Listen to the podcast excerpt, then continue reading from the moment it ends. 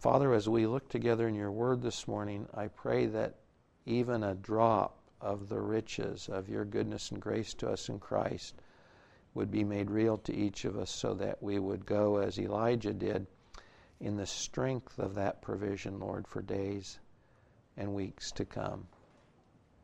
Open our eyes, Lord, to see the wonderful things you've provided for us in your Son. And in Jesus' name we pray. Amen we will start back in John's Gospel next Sunday. We've had about a five week hiatus with Christmas and then the end of the year and the new year. If you were here last week, you know we talked about kind of uh, offering a perspective or a paradigm, a picture of a way of seeing 2005 uh, as a house. This was out of Proverbs 24, verses 3 and 4, that by wisdom a house was built, by understanding it is established or confirmed and by knowledge its rooms are filled with all precious and pleasant riches. And what a great thought, what a great picture for your life and mine in 2005. Building a structure, the structure of our lives, based on the truth of God's Word, wisdom, knowledge, and understanding, and all those things that we need to build and establish this kind of life and see it filled with riches and goodness are to be found in Christ. Colossians said that all wisdom and knowledge is hidden in Him, not hidden away from Him but hidden in Him so that it's available to all. So we don't have to go any further than the Lord Jesus for the wisdom, knowledge, and understanding we need to build a life that's filled with precious, pleasant riches.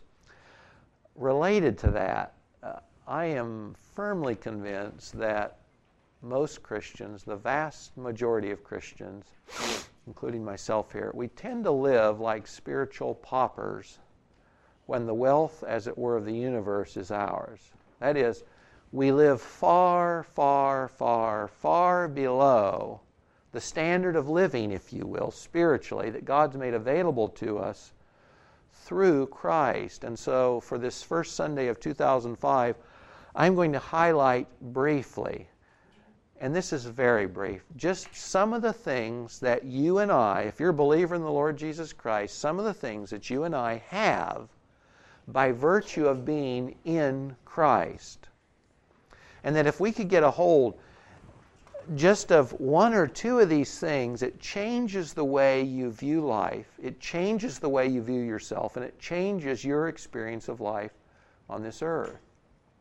If we could just gain some even little sense of what's true of us in Christ and what provision is made for us in Christ, it would revolutionize our lives. We wouldn't live at the spiritual poverty level we would live like kings and queens, which in fact in Christ we are, as you'll see in some scriptures here in a moment. When you talk about what's true of and for Christians because of our relationship with Christ, the truth is there's so much there that what we're doing this morning, I'll talk about five things, but if you taught this or if you talk to someone else about this, you might mention five other things we're just we're just uh, scratching the surface. That's all we're doing. I make no apology for that. There's not time to do much more on any single Sunday morning. But if we lay hold of any of this stuff this morning, it'll change the way you view yourself and God. It'll change your experience of life. I've mentioned this movie before, but I'm going to open and close with illustrations from it. Big Fish is just a delightful movie. And in this movie, Big Fish, uh, Edward Bloom, the protagonist, lives this rich, full, exciting, joyful, expectant life.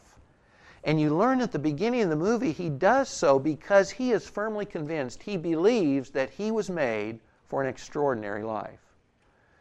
There's, a, there's an episode early in the movie in which he's growing. And he realizes that the goldfish grows related to the size of its environment. And so his body's this is a fictitious story, obviously. So his body's growing to adult size when he's still a little boy, and he realizes he was made for bigger things. And so it's this paradigm that shapes his view of life as he goes through all these episodes. So even, even things that look like downsides to Edward, they're not because he knows, see, he's got an extraordinary life to live. And that's kind of a sense for you and I. We are called to an extraordinary life. And if with Edward we can lay hold of some of the things that are true, what God's laid out for us, uh, we'll live like Him, this full, expectant, peaceful, joyful life. It won't be spiritual poverty we'll lay hold of some of the things that are true of us, and with Him, we'll realize we're made for bigger things. And that'll shape the way we live and view life.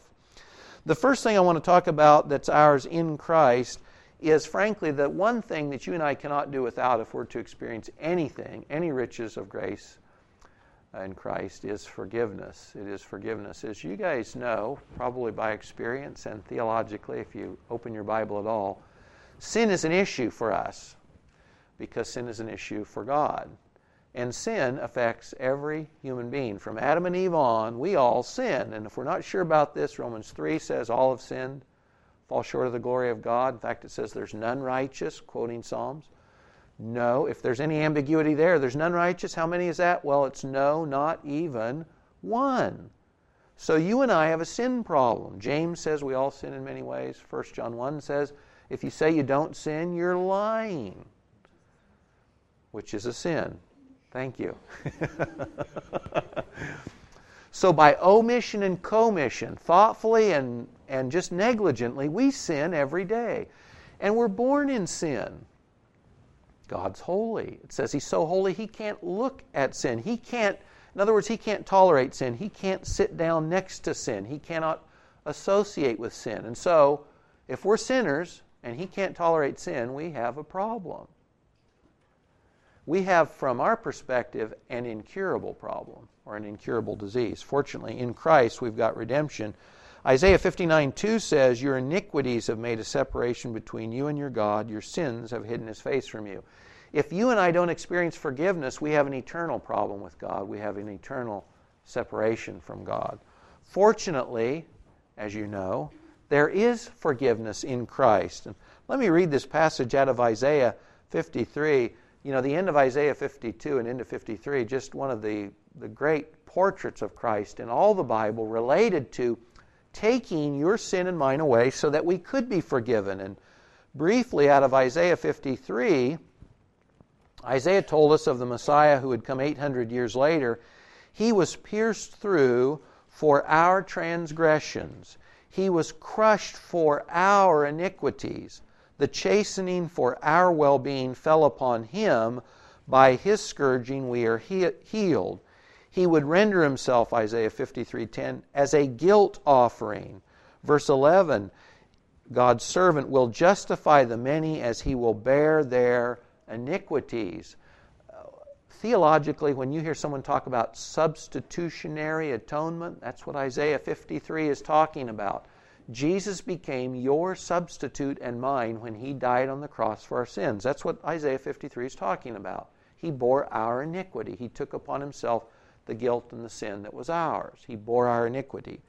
Because he did that, he will justify many. That's salvation, that's deliverance for those who believe in him because he bore their iniquities.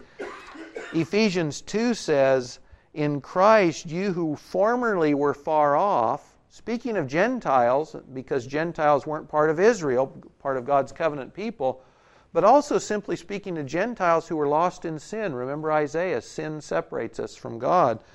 In Christ Jesus, you who formerly were far off have been brought near by the blood of Christ, by Christ's sacrifice on the cross.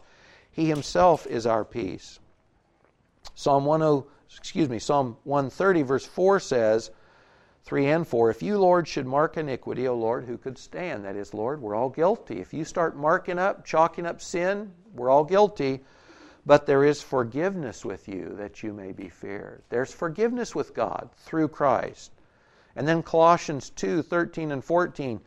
When you were dead in your transgressions, separated from God, and the uncircumcision of your flesh, He made you alive together with Him, with Christ having forgiven us all our transgressions, having canceled out the certificate of debt consisting of decrees against us, and which was hostile to us, he has taken it out of the way, having nailed it to the cross. And finishing with Psalm 103 as far as the east is from the west, so far as he removed our transgressions from us.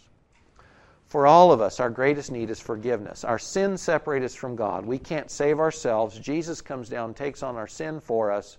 We believe in him and are saved. This is all God's provision. This is Jesus, our substitute. And let me just mention this. Um, when you think about forgiveness, um, remember this related to substitutionary atonement. If your substitute has taken the punishment due your sin, how much punishment due your sin is left? Zero. Zero. This is, this is helpful to remember about forgiveness. If you're a believer, your sins have been covered, which is what atonement means. They've been covered by the blood of the sacrificial lamb, Jesus Himself. In Christ on the cross, God's wrath, His angry judgment against sin, was fully met. So God's wrath was poured out on your substitute and mine, the Lord Jesus Christ, on the cross. God, and you need to get this, you can never be punished for your sins. Ever. You can never bear wrath, God's wrath, for any of your sins because Jesus has already covered them. Are you with me on this? You know today that in a court of law, if a person is found not guilty, they can never be tried again for that crime. And this is similar to this. If God pours out his wrath on your sin, you who have fled to Christ for salvation, he is punishing again a sin which Christ has already suffered for what God has left for you and I, when you and I sin as believers, as His children, and we do, of course, which we'll talk about here in just a minute, God has no wrath for sin left against you and I because it's fully met in Christ. So if He punishes you in wrath for your sin, Jesus' sacrifice was insufficient. Jesus' sacrifice was insufficient if God has any wrath left for your sin as a believer. Those who refuse Christ will face in themselves, on their own behalf, the wrath of God against sin in eternity. But for the Christian, there's no wrath left. Now, there is this. When you and I sin as children of God, what we do is we break fellowship with our Father, and that's an issue. There's no wrath, and if we have lots of parents here. When your children disobey you, you don't execute them. I'm serious. You don't execute them, even though you might like to sometimes. In other words, when you, when you discipline your child, what you do for them is in their best interest because you're changing them and you're compelling their behavior to be within certain limits. This is to their benefit. You're freeing them from their sin. This is a good thing. You do not execute them, you don't throw them in jail. You don't do numerous things which, under a legal system, would be a legal answer against their failure. You don't, because that's not your relationship with them. Now, let's say one of your children does something against the law. They will stand before a judge and they will answer, if you will, the wrath of the law against their law breaking. They'll suffer for, but not you as a parent. So, when you and I sin as children of God, there's a relationship issue, and your dad is a good dad, and he will discipline you, and he will chasten you, and it is painful at times. But this has nothing to do with the wrath of God against sin, which is met in Christ. So, when you and I are forgiven in Christ, the wrath of God against sin has been fully met. We will never, ever face that. Ever. You know, in Hebrews it says it is a terrifying thing to fall into the hands of an angry God. And that's what we would face if Isaiah 53 weren't true. But because Isaiah 53 is true, and because our substitute has fully met God's penalty, just penalty, due our sins, we will never answer for our sins in that manner. Again, we may face a father who's displeased with our action, and he will chasten and discipline. And it's for our good. It's not God's wrath against sin. The first thing we needed was forgiveness to bring us into the family of God. Now, we all know that even as Christians we sin, and, and maybe there are times when we sin now more than we did before, in ways we didn't even sin as non Christians. You know, Paul wrote to the church in Corinth. He says that the immorality that was going on in the church in Corinth was worse than the pagan sin. And sometimes that's true in the church today. Unfortunately, it shouldn't be that way. Sometimes it is. The point is that as Christians, we still sin. So we can still put a barrier between the free flow of fellowship we should have between our Father and ourselves, and it is that sin, because sin is still an issue for God with us, even as His children. In those cases, we come to God, 1 John 2. I'm writing these things to you that you may not sin, John says. And if anyone sins, we have an advocate with the Father, Jesus Christ the righteous. He himself is the propitiation for our sins not for ours only, but also for those of the world. 1 John 1 9, if we confess our sins, he is faithful and just to forgive us our sins and cleanse us from all unrighteousness. So, whether we're an unbeliever that needs to be set right in God's family through the forgiveness in Christ, or whether we're his child who's sinning and needs to have that relationship re- restored, we have forgiveness. So that that separation Isaiah 59 talks about, it's not an issue anymore. If we've trusted Christ, we're in His family, we're His children. If we're His children in sinning, we come to the Father and we confess our sins. Jesus Christ, our advocate, our defense attorney, says, Yes, Father, those sins are covered and paid for. And we're good to go. So, the very first need any human being has is for forgiveness. We have it ultimately in Christ, in our salvation, and we have it day by day in Christ as we confess our sins and forsake them. So the wrath of God is gone. The discipline or training of a father for erring children is still in place, but sin in both senses has been taken care of in Christ. So, as believers in Christ, we are forgiven. The second thing I want to talk about is uh, that we are loved and accepted in Christ. Now, forgiveness gets us out of the woods, doesn't it? It gets us out of trouble. And now God is free to lavish His love and acceptance on us. He wasn't before. He couldn't because He wouldn't be just, and justice is part of His nature, it's part of His character. So having been reconciled to God through Jesus Christ, God is now free to pour out his love on us. Listen to John 3:16, best known verse in the Bible. God so loved the world that he gave his only begotten son. The world isn't the planet it's not the globe that we stand on, nor is it the cosmos in the sense John talks about in 1 John. It's not the world system that Satan runs. The world in John 3:16, it's you and me. God so loved the world, God so loved you, God so loved me. Ephesians 2, 4 and 5 says, God being rich in mercy because of his great love with which he loved us, even when we were dead in our transgressions. Romans 5 says the same thing. God loved us even before we were saved. And so now, once we're saved, He's free to pour that love out on us. There's nothing that restrains Him. 2 Thessalonians 2.16 says, God our Father who has loved us, 1 John 4.10, not that we love God, but that He loved us. And then I love this in John 14, 16, and 17. God so loved us, John 3:16, that he sent his son. Well, God so loved us that he sent also his spirit. Jesus says in John 14, I will ask the Father and he will give you another helper that he may be with you forever. That is the spirit of truth. God so loved us before we were saved that he sent his son, and now he loves us and wants to be with us always. So what's he do? He sends us his Holy Spirit because he loves us. He wants to be with us. He wants us to be with him. So he sent us his spirit. He loved us in the past enough to die for us. He loves us in the present so that He gives us Himself in the person of His Holy Spirit. As a uh, somewhat of a twisted young Christian, you know, with unregenerate thinking, uh, related to the third point I want to make, I felt like uh, I knew that in Christ I was forgiven.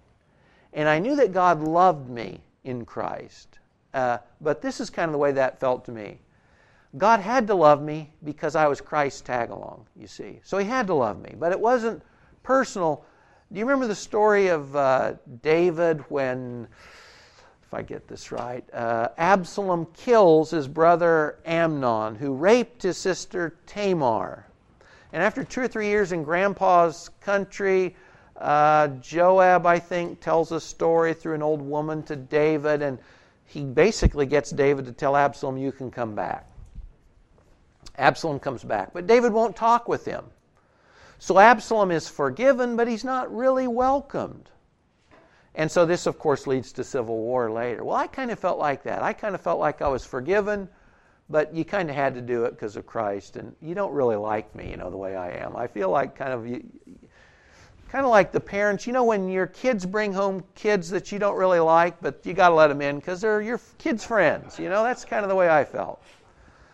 Um, yeah, that's unbiblical, as you know, and you're laughing at me, I'm sure. So, but think of this. Um, God doesn't just forgive us and then love us because He's got to. Of course, He wanted to love us. He wanted to be free to love us, which is why Christ died for us. But beyond that, and this is, I think this liberates us from all kinds of uh, deficient, inferior thinking. Because of this, God actually, He delights in us. He savors us. He relishes us. And let me read you the part of Luke 15, which you know as the story of the prodigal son Remember what the father's attitude was towards Junior when he turns around to restore fellowship? The prodigal took his dad's wealth early, said goodbye to dad. That was the sin, the insult. Spends all his money and comes to his senses. And so he determines to go back. And while still a long way off, his father saw him, felt compassion, ran and embraced him and kissed him. Junior goes through his spiel Father, I've sinned against heaven and against you. And of course, the father, it says, he says, Bring out the best robe, put it on him. Put a ring on his hand and sandals on his feet. Bring the fattened calf, kill it, let us eat and be merry. This son of mine was dead, but he's come to life again. He was lost and has been found. And they began to be merry. The picture here is that God didn't just reluctantly let Junior back in. The father doesn't reluctantly say, okay, you can come back. You've wasted all my wealth, but I'll let you in.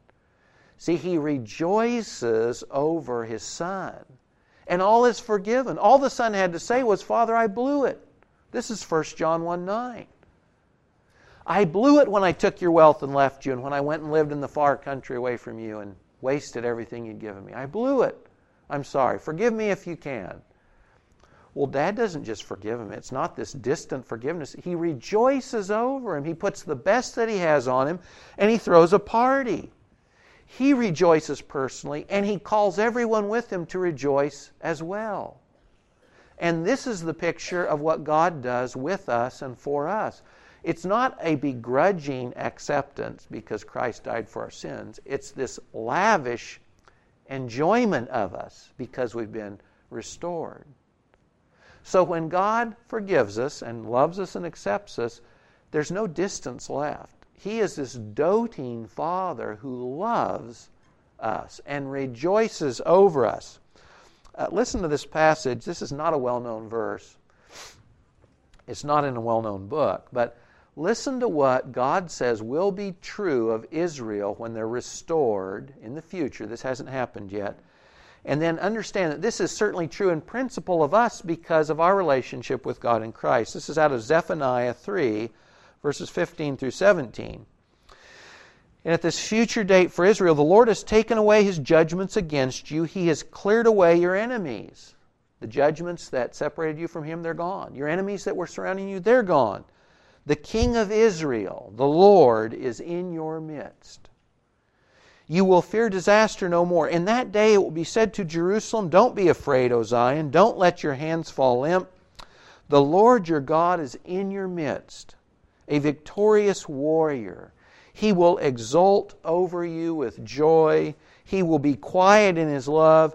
He will rejoice over you with shouts of joy.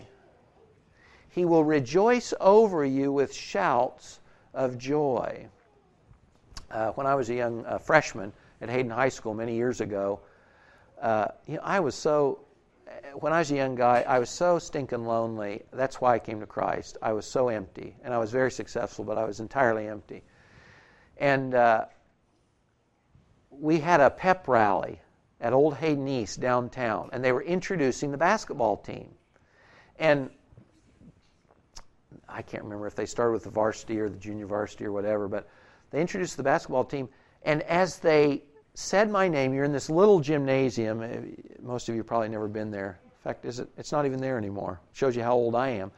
But the, the stand, little gymnasium, packed, you know, several hundred students there, and you're introduced. And when they said my name and introduced me, I walked out and I, I about couldn't see or hear because the sound was so intense.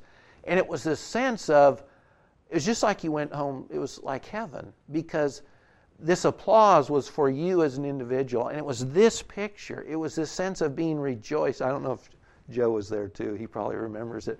It was a sense of total acceptance because everyone there was cheering for you. Uh, we were at a uh, oh, uh, Denver. Uh, what's the thing? The Promise Keepers. And all these adult men are in the stadium, Mile High Stadium, and the guys, the young guys, have been at their own part during part of the day. And and the highlight of the whole weekend for me was when they, excuse me,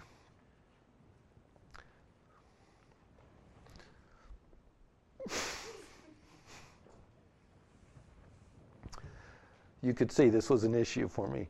They uh, they marched the young guys into the stadium, and uh, they had the uh, the dads and the men cheering for them, and uh, I just thought when I was a young guy, if I just could have had some sense of that, it would have it would have changed my life. It would have transformed my life. And I love my dad, but you know, my dad was this guy that was earning a living for 11 kids, and there just wasn't much personal, you know, that went on. And so, in in in ways, Dad did the best he could, and I loved him, and I I don't begrudge him anything. But I realized as a young man, we didn't get from my dad what we needed, which was this sense of affirmation and guidance, and this sense that you're rejoiced over as your parent's child. Well, see, this liberates you because you understand I can't lose. I'm, I'm, I'm not only forgiven, I'm not just accepted or loved, I'm rejoiced over. See, I'm the apple of my dad's eye. Well, this gives you all the confidence in the world. I don't know if you've met uh, people, uh, probably once in a while you'll meet these people who they just have this sense of confidence. Well, not infrequently, you'll find they have that confidence because their parents instilled in them this sense of value and worth. And so they go through life and they believe life's going to be good, like Edward Bloom, because they believe I'm born for extraordinary things. Because my parents instilled that in me. Well, this is true of you and I. When we're forgiven and we're accepted and loved, it's so that God can rejoice over us. It's not this begrudging acceptance. It's not, well, you can come back. The Lord throws a party and He rejoices over us. Well, if you can understand this, you face life in an entirely different fashion. You're free.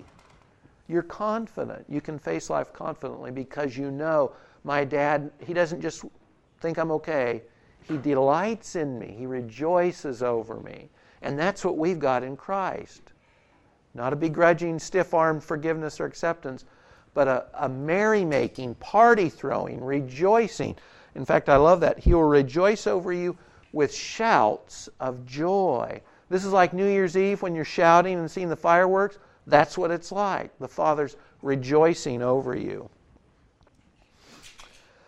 Uh, the fourth thing is that uh, in Christ, you and I have, as believers, adequacy for everything that comes our way. We are adequate for everything you face in life. Now, the beginning of 2005, I guarantee every one of us here is going to face temptations and we're going to face difficulties, challenges of one kind or another. We're going to have times where we're tempted to feel very discouraged, maybe very lonely, maybe very misunderstood. We're going to face financial needs, maybe financial crises. There'll be all kinds of things that we're going to face, some of us more than others, one thing more than another. This year, it's a given because we're, we're living on planet Earth. But in Christ, God has made full provision for everything you and I will face this year so that when something unexpected happens, we don't need to feel flustered and worried and anxious. And we don't have to scratch our head and feel fearful because we can remind ourselves of a couple things that are true. Listen to this in 1 Corinthians 1 30 and 31. By His, by God the Father's doing, you are in Christ Jesus. In Christ Jesus, who became to us wisdom from God. You need wisdom, Christ is it. And He's in you wisdom from God, righteousness, sanctification, redemption. Christ is our wisdom. You need wisdom, I need wisdom. Christ has it. He is our wisdom. Philippians 4 is probably the best known passage, the most often quoted, related to provision in Christ. And Paul said this. By the way, remember this.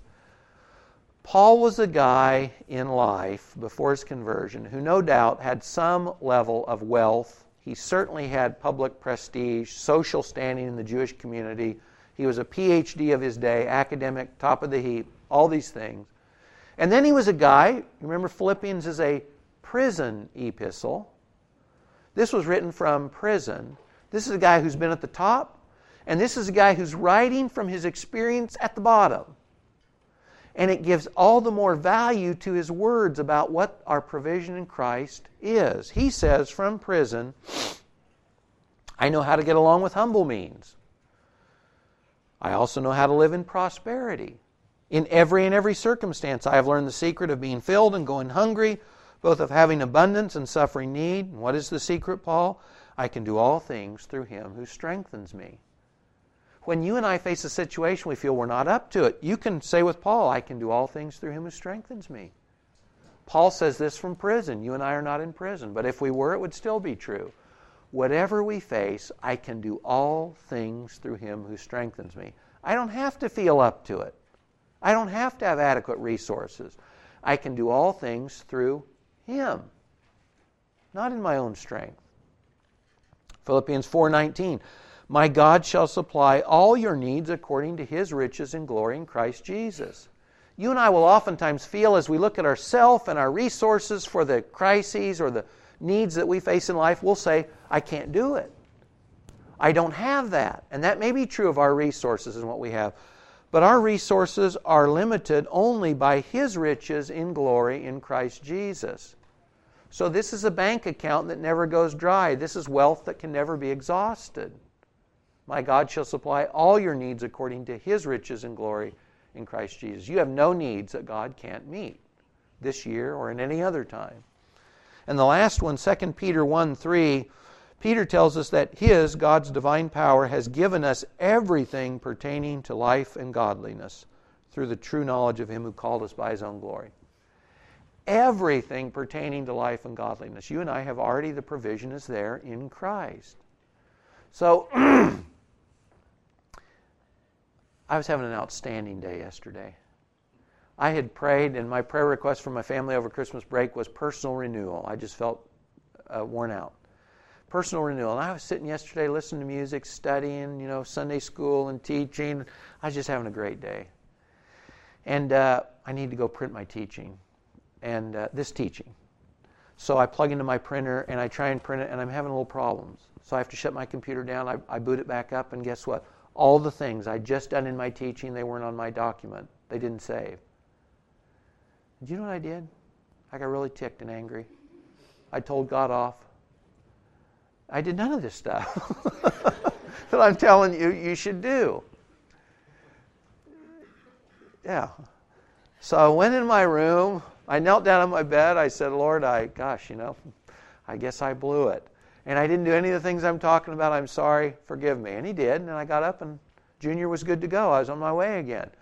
But, you know, you and I, we're going to face a hundred things this year. Little things we didn't expect. Our world gets shaken a little bit. Whatever. You're going to face them. And when you do, if you don't do it right away, like I didn't, that's okay. It's better if we do, and that's what we're aiming for. But stop yourself in whatever process of thinking and discouragement and anger or whatever else, and remind yourself I can do all things through Christ who strengthens me. I've got the provisions for this thing I didn't expect in Christ's riches. I don't have to come up with them. I can face this with peace because I know God's already made full provision for it. It's not on my shoulders to bear. My provision is in Christ.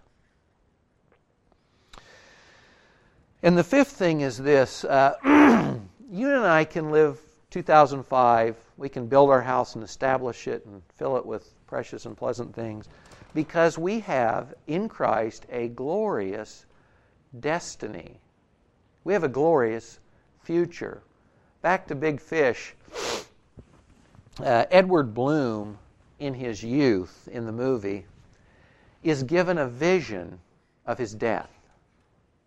And this might sound morbid. In other words, if I showed you your death, you might cringe all your life thinking about the day of my death. I've seen how I die. That could be one response. His response was just the opposite, and it makes sense. He knows when he'll die, and he knows how. And it's at the end of a long, full life. So he's free every day of his life. He knows he's not going to die. He knows he's going to live this full, rich life, and that eventually, when he's an old man, at the end of his days of this full, extraordinary life, then he'll die. So the vision of his future liberates him in his life. Since he knows it's kind of as if I told you you can do no wrong. What would hold you back? Nothing. If I told you, go out and do any wild stunt you've ever thought of because you can't be hurt and you can't be killed. Well, it would remove all that natural, maybe most of it anyway, the, the fear we have of hurting ourselves or of, of killing ourselves, harming ourselves ultimately. That fear would be removed. Well, that was the thing in the movie. He knows he won't die until the end of a full, rich life. So it liberates him for the rest of his life to live fully, completely, no holds barred, you see. Well, for you and I, we have a glorious destiny. We have a glorious future, not necessarily knowing the day of our death. We know that we'll live all the days God's allotted us on earth, though. Psalm says all our days, He's numbered them all. No one can thwart His will. Beyond the life, though, we have a glorious future in Christ in eternity. And because of that, we know where we're going, we know where we end up, we know how the story ends. That should liberate us to live this full, rich, extraordinary, fearless, joyful, expectant life because we know how our story ends. Let me just rattle off for you a few of the things that are true of you. If you've trusted Christ as your Savior, these things are true of you, not, not just someone else. These things are absolutely true of you. These are promises made to those in the churches in Revelation 2 and 3. Jesus says, I'll grant to eat you to eat of the tree of life, which is in the paradise of God. This is paradise, uh, quoting Milton, paradise restored, the tree of life in the temple of God in eternity. Uh, God, Jesus says, I'll give you the crown of life. I'll give you hidden manna. That is, we'll eat secret food together. We'll have this intimate meal together. I'll give you a white stone with a new name written on the stone, which no one knows but you and me. This is God's pet name for you. He's giving you in eternity. Jesus says, I will give you authority over the nations. I don't know if you remember 1 Corinthians 5 again, but Paul says, Don't you know that you will judge angels? He's speaking to clods of clay like you and me who've been redeemed and he says, Guys, you can handle making judgments among yourselves because don't you realize you'll judge the angels? Jesus says to you, if you've trusted in Christ, you will have authority over the nations. Does this blow your mind? You and Edward Bloom, you're living an extraordinary life. I will confess his name before my Father and before his angels. This is your pep rally in heaven.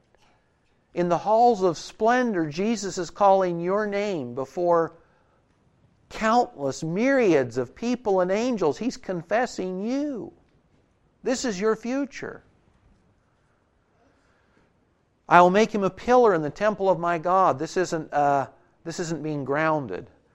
This isn't being stuck at home. This is being this is having a position of honor and glory in Christ's presence.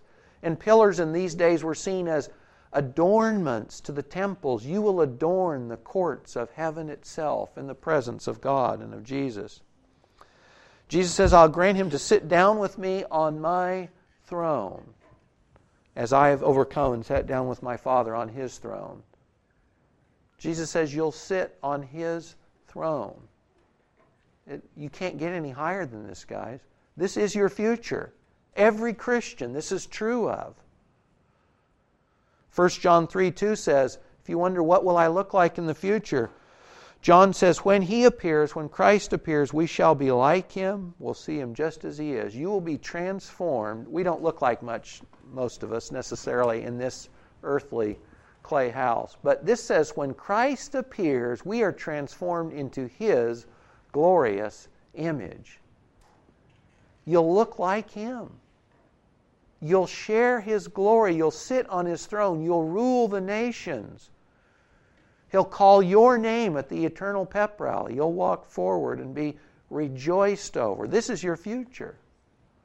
This isn't pie in the sky when you die. This is reality. This will happen whether your faith and mine lays hold of this or not. This is your future and mine. This is this will happen.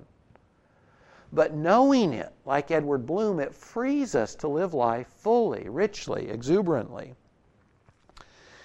In Daniel 12, I love the way the book of Daniel ends. Daniel's an old man, if you remember, in exile in Babylon, seeing these rich visions of the future. And Michael the archangel at the very end of the book of Daniel says, As for you, go your way to the end. You'll enter into rest. That's your death. You're going to lie down in sleep of death. But you'll rise again for your allotted portion at the end of the age. Michael says, Daniel, God set aside your future. He's got your spot. Your spot on the team is reserved. You can't lose it. Finish your days. Take your sleep of death. But know this you're going to rise, and God's going to install you into His government in eternity forever, your allotted portion.